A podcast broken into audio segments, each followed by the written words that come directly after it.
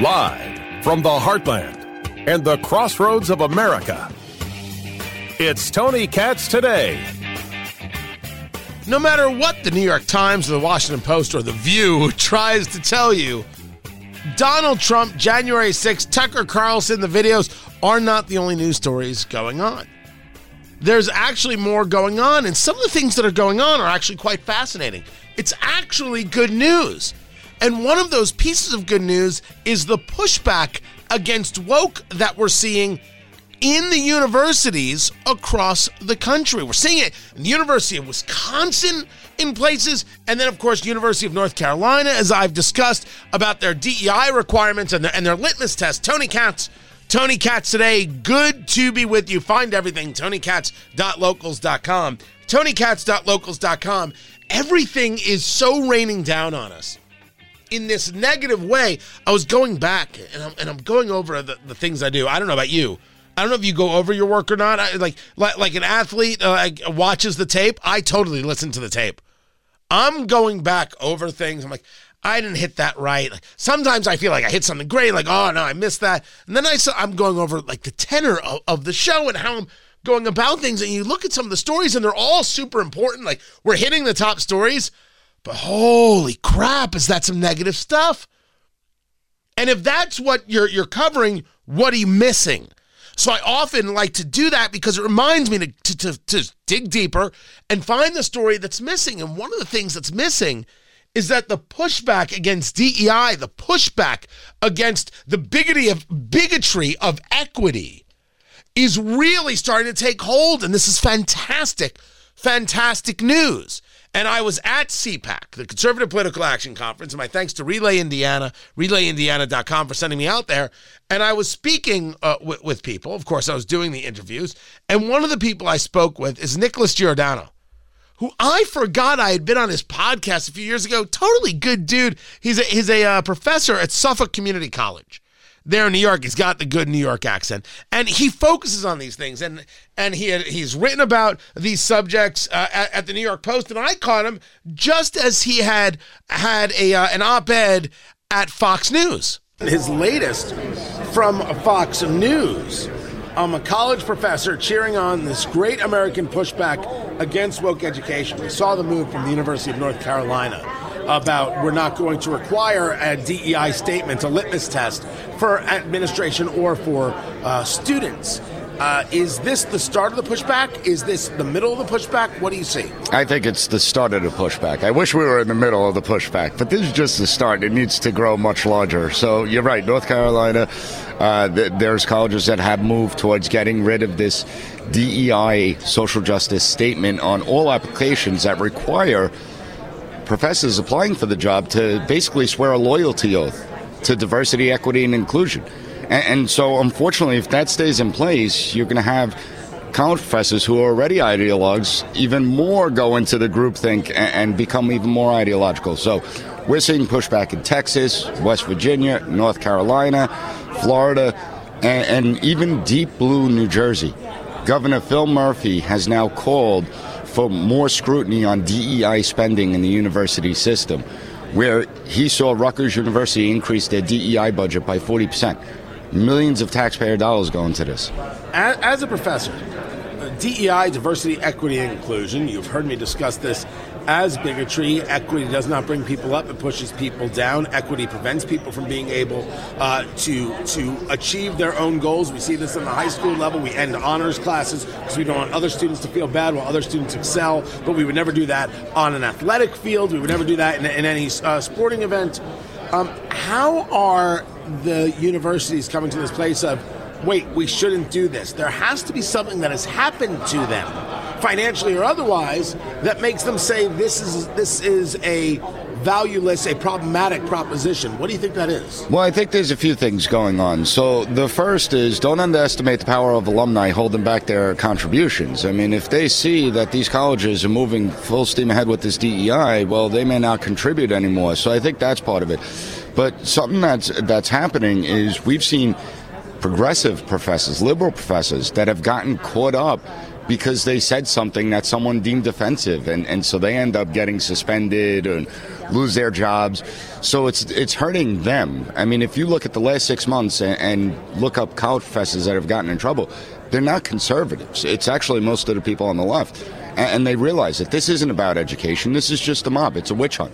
The DEI SJ movement is a cultural movement. It's not an academic discipline. Whoa. The DEI what? SJ. So oh, social justice. Correct. Uh, like, did, did, were there new letters added? And I was because sometimes you hear the B for belonging, and you, it's like they're already trying to cannibalize the thing that Yes. they're they're still working on. But I, I didn't hear it right, so keep going. Well, and that's the thing. So they incorporate, whenever you criticize a pushback, they say, well, you don't like diversity. They forget about equity, inclusion, and social justice part to it, but that's the part that's the problem, right? We've had, we're the United States. We have diversity already. It's embedded in the system. Whereas social justice, it's a political agenda that you're trying to push. And in college, it's not about political agendas. Teach the material, get students to think critically. Unfortunately, this movement has swept up the K through 12 system and the college system, so it's about brainwashing talking to Nicholas Giordano, professor at Suffolk Community College. You can find his work over at campusreform.org, uh, campusreform.org. When we discuss this and we discuss the problems, we discuss the problems that students have. When professors discuss this, or, or the problem it, it puts on students, uh, teaching this idea of oppressed and oppressor, not actually in- being about diversity, because there's no diversity of thought that is Correct. allowed. When we, when you talk to other professors about this, left or right, what is their argument against? Because while you're correct, I think you make a great point. eh, never ever underestimate the power of alumni holding back their checks. But we've seen on so many college campuses that incoming freshmen who know absolutely nothing, three days on campus, all of a sudden they think they can dictate the policies of a campus, and that is often aided and abetted by the professors. So, what is happening amongst the professors within DEI that's giving them pause? I, I think they're extremely worried now because, and I hear from professors all over the country. But one thing that we're seeing, we're seeing large enrollment drops, not in the Ivy leagues and not in some state universities, but there's a lot of there's a large enrollment drop, and then you have companies like Google, IBM, all announcing that they're dropping degree requirements. So the future of higher education is at stake, and you already have parents questioning, should I invest all this money for my child to get brainwashed? it's a recipe for disaster. And I think that's why college professors saying, hey, wait a minute, this is our future and our livelihoods. And if we continue down this path, we are going to destroy higher I love, though, that it's a competition conversation in that regard. We have to Who would have thought that capitalism works? Me. Wait a second. Me. But this idea that we're competing, it's a recognition that we're competing against a certificate from Google. We're competing against this um, class uh, that does an 11 week boot camp. The next thing you know, you can make six figures coding. We're competing against these things, and we can't compete against these things if we're putting on these radicalness of requirements that provide us nothing. So this isn't so much about ideology as much as it is about survival. Isn't self preservation the, the history of the world? I mean, that, that's what it comes down to. And I think there's many professors out there that are realizing they will become obsolete if we continue down this path. I would love for that to be the case. I would be thrilled if there were professors who realized, man, if I keep this up, uh, there's no need for me. My my feel is, and, and my thanks to Professor Nicholas Giordano, uh, good dude. I like him quite a bit. My my feel is is that the the the ideological professor, first of all, really believes that tenure is real, as if anything like that applies anyplace else ever. But they believe, just like they believe that tenure is real, that they are imbued with the secret knowledge. As as um uh, oh what's his name? Screenwriter Mamet. David Mamet wrote about oh such a good book Secret Knowledge. So good. Uh, you hear Bari Weiss discuss this about her time at the New York Times and others. These people on the political left who believe that they are imbued with the secret knowledge they simply know better and their job is to impart it upon the rest of us, but we can't absorb it all. They understand it perfectly. We cannot absorb it all. So they pat us on the head and they give us little drips and tell us how to be better people. And they always have one more thing they can correct us on, and one more thing they can show us, and one more thing they can teach us, and one more thing they can tell us.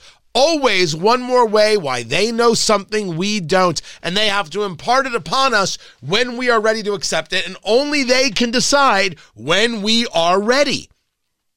You know, I'm absolutely correct in that. I believe that those people believe that they can so manipulate the system that the university system continues because they can continue to figure out how to get government to actually be the payer of it. Consider the situation.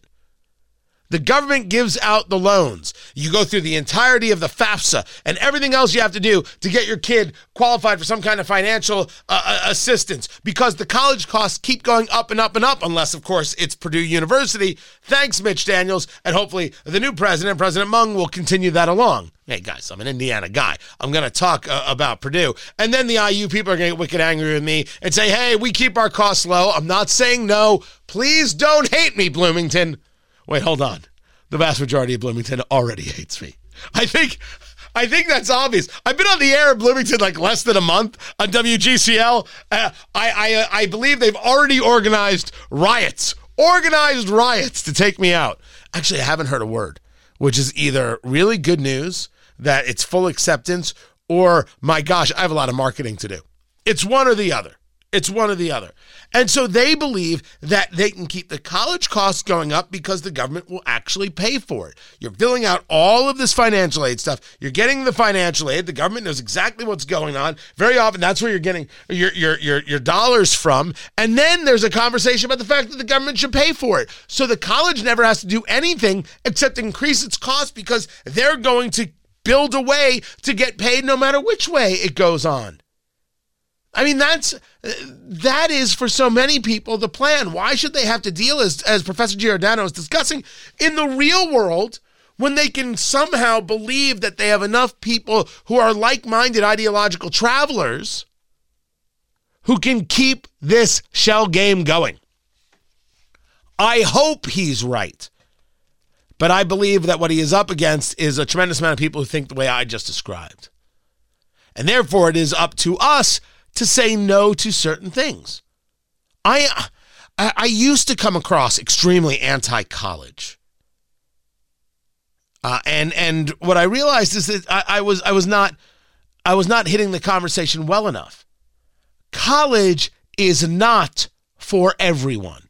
And there is nothing wrong with that. Some people don't need college for what they want to do for a career. There are so many opportunities outside of a university degree to be able to pursue a career, especially when we talk about computer programming and things like that. It isn't necessary for all people, it is necessary for some people. There's a value to higher education. Now, is the value to higher education really at $70,000 a year a la uh, Vanderbilt University? I, I don't see it.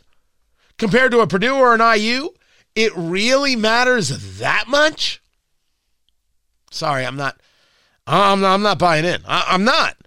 I am not buying in that that's what it requires. So some people don't need it at all, and then some people need to be really honest about what they actually need to spend. And some people feel they have to spend now because having that name, the Harvard name, or, or the Yale name, the Princeton name, the Cal Berkeley name, the, the Vanderbilt name, well, that's what will get them the career, and therefore it will all be worth it. What you're paying into now is just is just the price you pay to make the money ipso facto, especially when you consider you might have all the student loan stuff dropped anyway.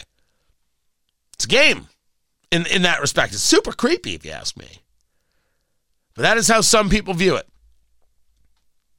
I hope Professor Giordano is right.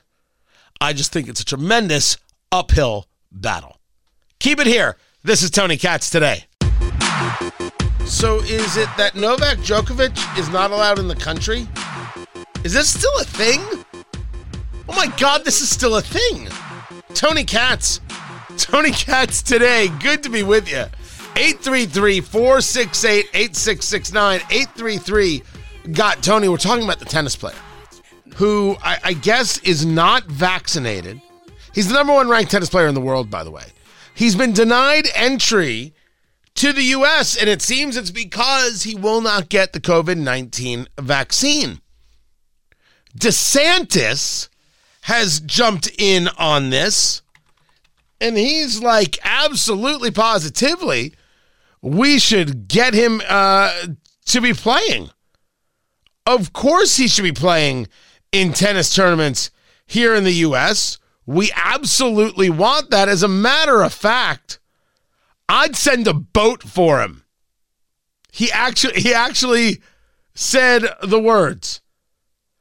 DeSantis telling Biden in a letter uh, that he should put pa- pandemic politics aside and give the American people what they want. Let Djokovic play. Now you have the White House press secretary discussing this, getting in on this. As for what goes on specifically with the BNP Open, that's the tennis uh, tournament in Indian Wells, California, that he's supposed to come to play in, those are questions for them. It is a private entity, and so we will speak, so we will let them speak to that. But again, this is something that the CDC speaks to. Now, hold on just a just a moment, will you? Because I thought I had a story. And if you're with me on locals and you're a subscriber, you get the show sheet. The things, the stories that I'm looking at, I put there on the show sheet. Um, COVID testing on travelers from China lifted. This was a story on Newsmax. U.S. officials are set to relax COVID 19 testing requirements on travelers from China as soon as, as Friday. So that was that came out the other day. The Washington Post reported on this, citing three officials. Now, is is, is that what happened? It, it, did, did something change? Or is this still the story? No, no, no. Here it is over at Reuters. US CDC to lift COVID testing requirements from travelers, for travelers from China. So if you're not going to test them, you're just going to trust them that they have a vaccine? According to the CDC, the statement on Wednesday that, quote, public health measure was put in place to protect U.S. citizens and communities as we work to both identify the size of the China COVID surge and gain better insights into the variants that were circulating. The CDC said it will continue to monitor cases in China and around the world. Now I'm confused. I, I mean, I've been following the story on the periphery. And I'll take any data you've got on it, guys. You've got data on this story, Tony at TonyKatz.com. I'll take it all. We no longer test people coming in from China. But this tennis player who has refused to take the vaccine, uh, he can't play? You have to be vaccinated to come into the country? This is our argument. This is the argument in 2023? This really is complete and total madness. This is madness. And by the way, DeSantis got in on this saying about the boat. It's a proclamation that prevented non citizens of, of, the United States from entering the country via air travel. So if he came in from a boat, uh, he'd be like, yeah, yeah, we'll, uh, we'll send the boat for you, and then you can come and, and play because somehow that would be legal. That would be fine that would be on the up and up, solely and completely. We all understand that this is criminally insane, right? We all understand that this is criminally insane. This idea that uh, Novak uh, Djokovic shouldn't be allowed to play.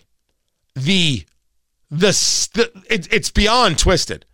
We are kidding ourselves. We are lying to ourselves. This is exactly the kind of garbage that we shouldn't be in favor of. And so when I saw the headline, Karine Jean Pierre dodges questions, well, wouldn't you? How are you supposed to answer this thing? How are you supposed to answer it? By the way, here was here was Ron DeSantis saying it. He should be allowed to compete. Now, I would run a I would run a boat from the Bahamas here for him. I would do that 100%. That's an awesome line. That is an absolutely fantastic line. DeSantis gets a nice little win right there. But uh, one of the rare moments where I'm with Karine Jean Pierre, what do you expect her to say? The country's nuts. I can't defend nuts. Just please leave me alone on this. Isn't it enough that I lie to you about everything else? I actually feel for her on this one. Good Lord, what does that say? Congressman Jim Baird of Indiana was there listening to testimony about the horrific uh, extricating of U.S. forces from Afghanistan, and he's got the breakdown. Keep it here. This is Tony Katz today. Find everything tonykatz.locals.com. Far too many people have forgotten that the withdrawal from Afghanistan was horrific and dangerous. And we left Americans to die. We left Afghans to die. We left women and children to be tortured and abused. We left billions of dollars of U.S. hardware behind to be utilized by Russia or the Chinese or whoever could get there and give the highest bid to the Taliban. We gave up Afghanistan to the Taliban because after 20 years of training a military, they could not stay together for three hours. The story of the withdrawal from Afghanistan, the story of Afghanistan as a whole, is a story that can be wrapped up in the conversation of failure. And the question is, will we learn from it again? But because of the politics of the day, the entirety of the Afghan withdrawal conversation was just eliminated. We were told by the Secretary of Defense, Lloyd Austin, that it was the best maneuver in American history. How we were able to get this done so quickly and so efficiently. Was it indeed efficient?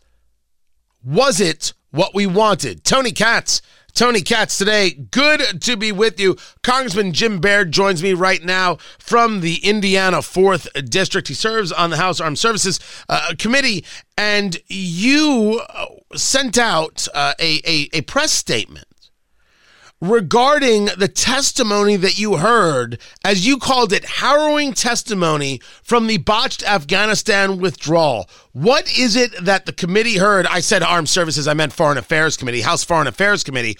What is it that the committee heard that made you say, my goodness, what did you learn that you didn't already know? Well, you covered a lot of those things, uh, Tony, in the beginning in your prelude. But anyway, uh, the, withdrawal was a disastrous withdrawal and evacuation, and that has led to um, that has led to a concern not only by um, those that we left behind, which were allies as well as American citizens, and it's also angered our al- uh, angered our allies. And consequently, uh, we are a less safe country uh, because of our inability to execute that evacuation the way we should have. And so the, yesterday we heard from witnesses that testified and actually saw some of the atrocities that occurred during that evacuation, uh, including the Taliban uh, abusing uh, soldiers, I mean uh, Afghans, and those that they considered uh, aiding and abetting uh, American soldiers. And so our our soldiers felt very close to many of those Afghans and many groups have tried to bring them home as well as bring home American citizens. And we were told many times that uh, there was less than 100 Americans involved in that situation. And in reality, uh, we have ex- many of those uh, non-military organizations have evac- evacuated more than a thousand Americans. So that kind of that kind of information and misinformation certainly concerns our allies and the concern that we have left people behind uh, in is reducing our ability to to work with uh, other countries around the world. Well, let's and let's take a moment, sir, and just go yeah. back to that number that number because we did hear a lot about that. There are only about a hundred uh, Americans that were left behind, and you're saying now uh, that NGOs, non-governmental organizations, and others have been able to extricate a thousand U.S. citizens. So, uh, who gave the hundred number? How are they held accountable? And is there a belief that there are still Americans in country, in Afghanistan, who do want out, knowing that there were some Americans who were so desperate to support the Afghans that they did indeed refuse to leave? And that's and there are there are that that number you're talking about came from the State Department uh, they've evacuated 800. The figures I have, Tony, and then the the NGOs have have done a thousand uh, more or more. And there are still people in Afghanistan uh, that are being pursued by the uh, Taliban. Uh, they're trying to uh, eliminate them because of their involvement in, in the, working with Americans. And so those those individuals, we really need to work on SIVs to help them get away from uh, that situation because they're they're really um, uh, abusing their families and their children and their and their wives and so on, including including uh, killing killing some of those individuals right in front of our own soldiers. One of our soldiers told about uh, having witnessed that from them. Talking to Congressman Jim Baird of the Indiana 4th District, SIV stands for Special Immigrant Visa. You talk about our our allies and, and how they feel about uh, the withdrawal. So it's a two part question. Uh, number one, uh, have you spoken to uh, representatives from other nations about how they saw the withdrawal? Have they been honest with you in, in their take? And, and then where can you point to, or can you point to anywhere specifically where relationships between the United States and other nations, projects, um, military uh, connectivity has been frayed because of it? Well, I, th- I think uh, all of our NATO allies are concerned about uh, how we stand and whether we we honor our commitments. And you know, in the military, uh, we are committed. Uh, the soldiers are committed to not leaving anyone behind. And this is uh, really frustrating to many of those members because uh, some of those guides and interpreters that work with the American soldiers in Afghanistan were like brothers in a way, and they really tried to help United States uh, soldiers. They feel very close, and so any of those countries that we have that are in the NATO organization uh, certainly going to look at at how we uh, responded by not taking uh, um, American citizens out of uh, Afghanistan. And so I think that emboldens uh, countries like Russia to go into Ukraine I think uh, China is uh, watching our response there and our response around the world. So all of all of those uh, uh, individuals, including our adversaries that I just mentioned, Iran is included in that, uh, are looking at our response to this situation and how we did the evacuation, uh, and then that emboldens them to be more aggressive toward our country.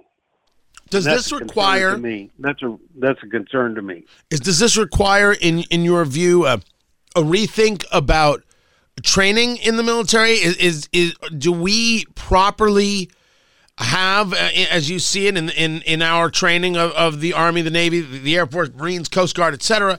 Uh, do we have a proper understanding of how battles in the future are, are fought and how relationships with other nations are are done. Uh, do do we train to that? It, it, or is or is this less about training and more about how we do this on the political level? Well, I think I think uh, that there's always room for improvement in training. Only we learn from our experiences, and and even the bad ones, we learn things. But I think I think politicizing this issue is a concern to me. We need to honor our soldiers and uh, our our military personnel, because they make a commitment, they take an oath to protect this country.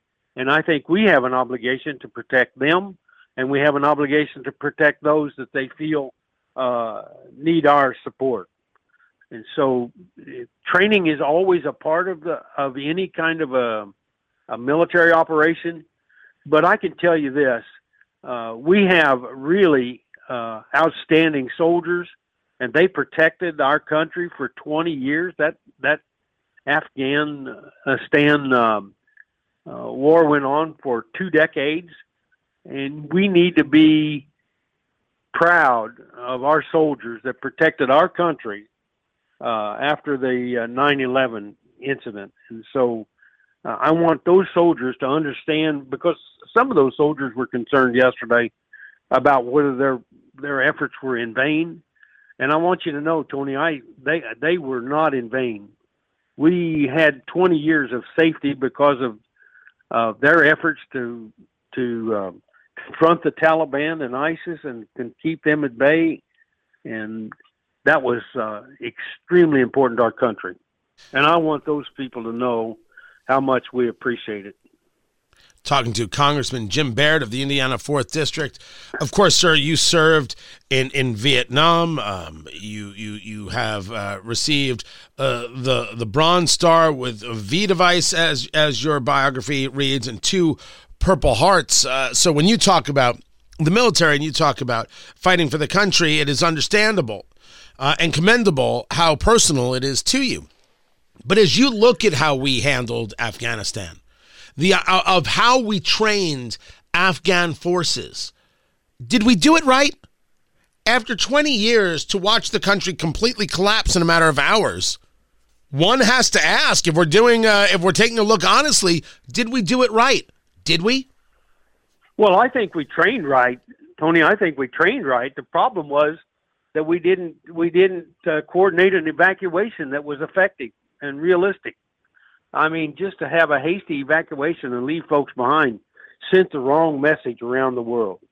Had we had we used a more coordinated and a more effective withdrawal, that would not have happened, and we could have we could have maintained control of the situation, and our allies around the world would have respected us.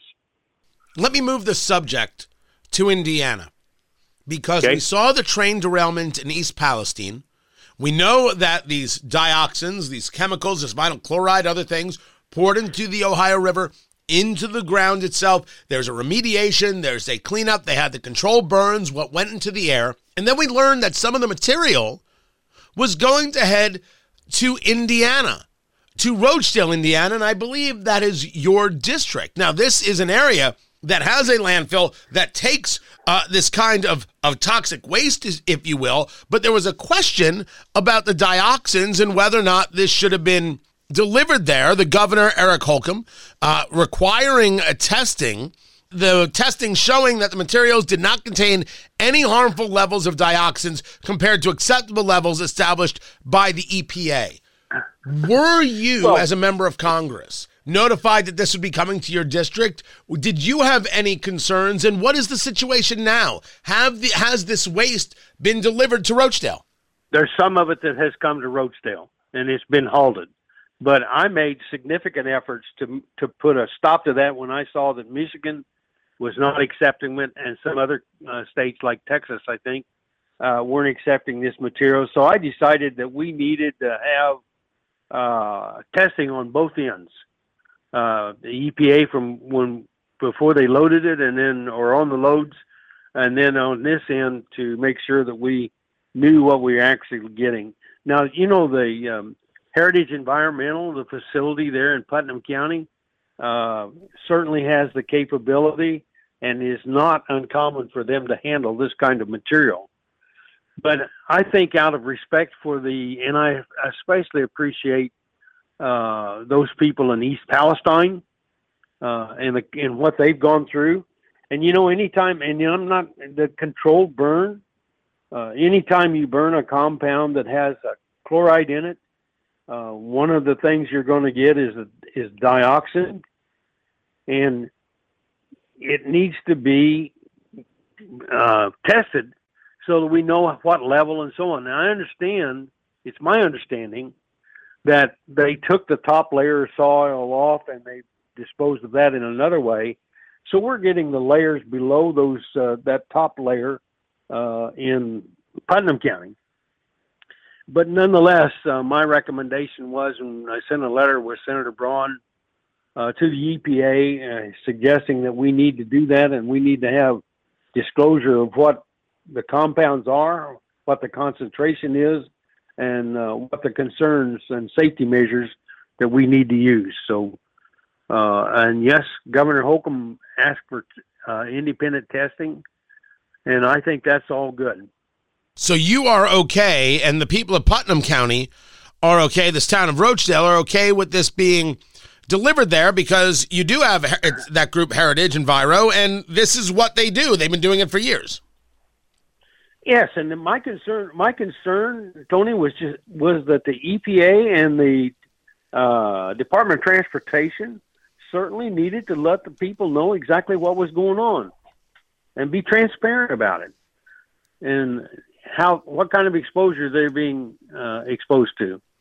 because you know from to get from East Palestine to Putnam County, you're going to have to travel in some manner, and it's going to be across the roads, and so that's why I uh, feel that trans- the Department of Transportation needs to be involved as well. Congressman Jim Baird from the Indiana 4th District, uh, the western parts of Indiana. I appreciate you taking the time uh, to be with us. Uh, we'll speak uh, more as uh, more conversations about Afghanistan move forward. I appreciate taking the time. More coming up. I'm Tony Katz.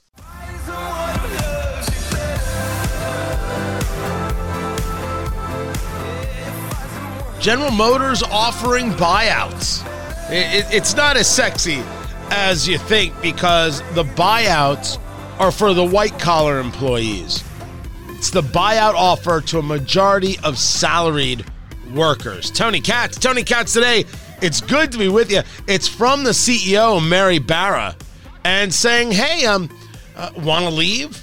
The voluntary separation program being offered to all U.S. salaried employees who have spent five or more years at the company. Outside the U.S., it's offering buyouts to executives with at least two years of time or more. They're going to take a pre tax charge of up to a billion and a half related to the buyouts because they have to rework their cost structure, they have to rework their strategy. Now, the question that I have is when is this going to apply to the guy who works on the factory floor? If you're going to engage buyouts of, of 500 salaried in, in employees, uh, by the way, it's got to be more than 500. I don't know why I said 500. Why did I say 500? Because there are 81,000 salaried employees. So that's what the buyout is for. Okay, it's 500 because they're going to terminate about 500 salaried positions. All right, I knew I wasn't crazy. I knew I saw it. I'm like, where'd that come from? They're going to get rid of 500 salaried employees. They have about 81,000 salaried employees worldwide, and the majority of those are getting the opportunity for the voluntary separation program. My question is, what do you what do what do you get? Like, uh, is it is it like a six month severance? Is it a year severance? Is it a that's what I'd be curious about. But when they offer this on the, in the plants, that's when it gets really, really interesting. Oh, by the way, uh, just so Joe Biden knows, everything with the economy is fine. This isn't a problem whatsoever. None whatsoever. Find everything, TonyKatz.locals.com. TonyKatz.locals.com. Tomorrow, everyone. Take care.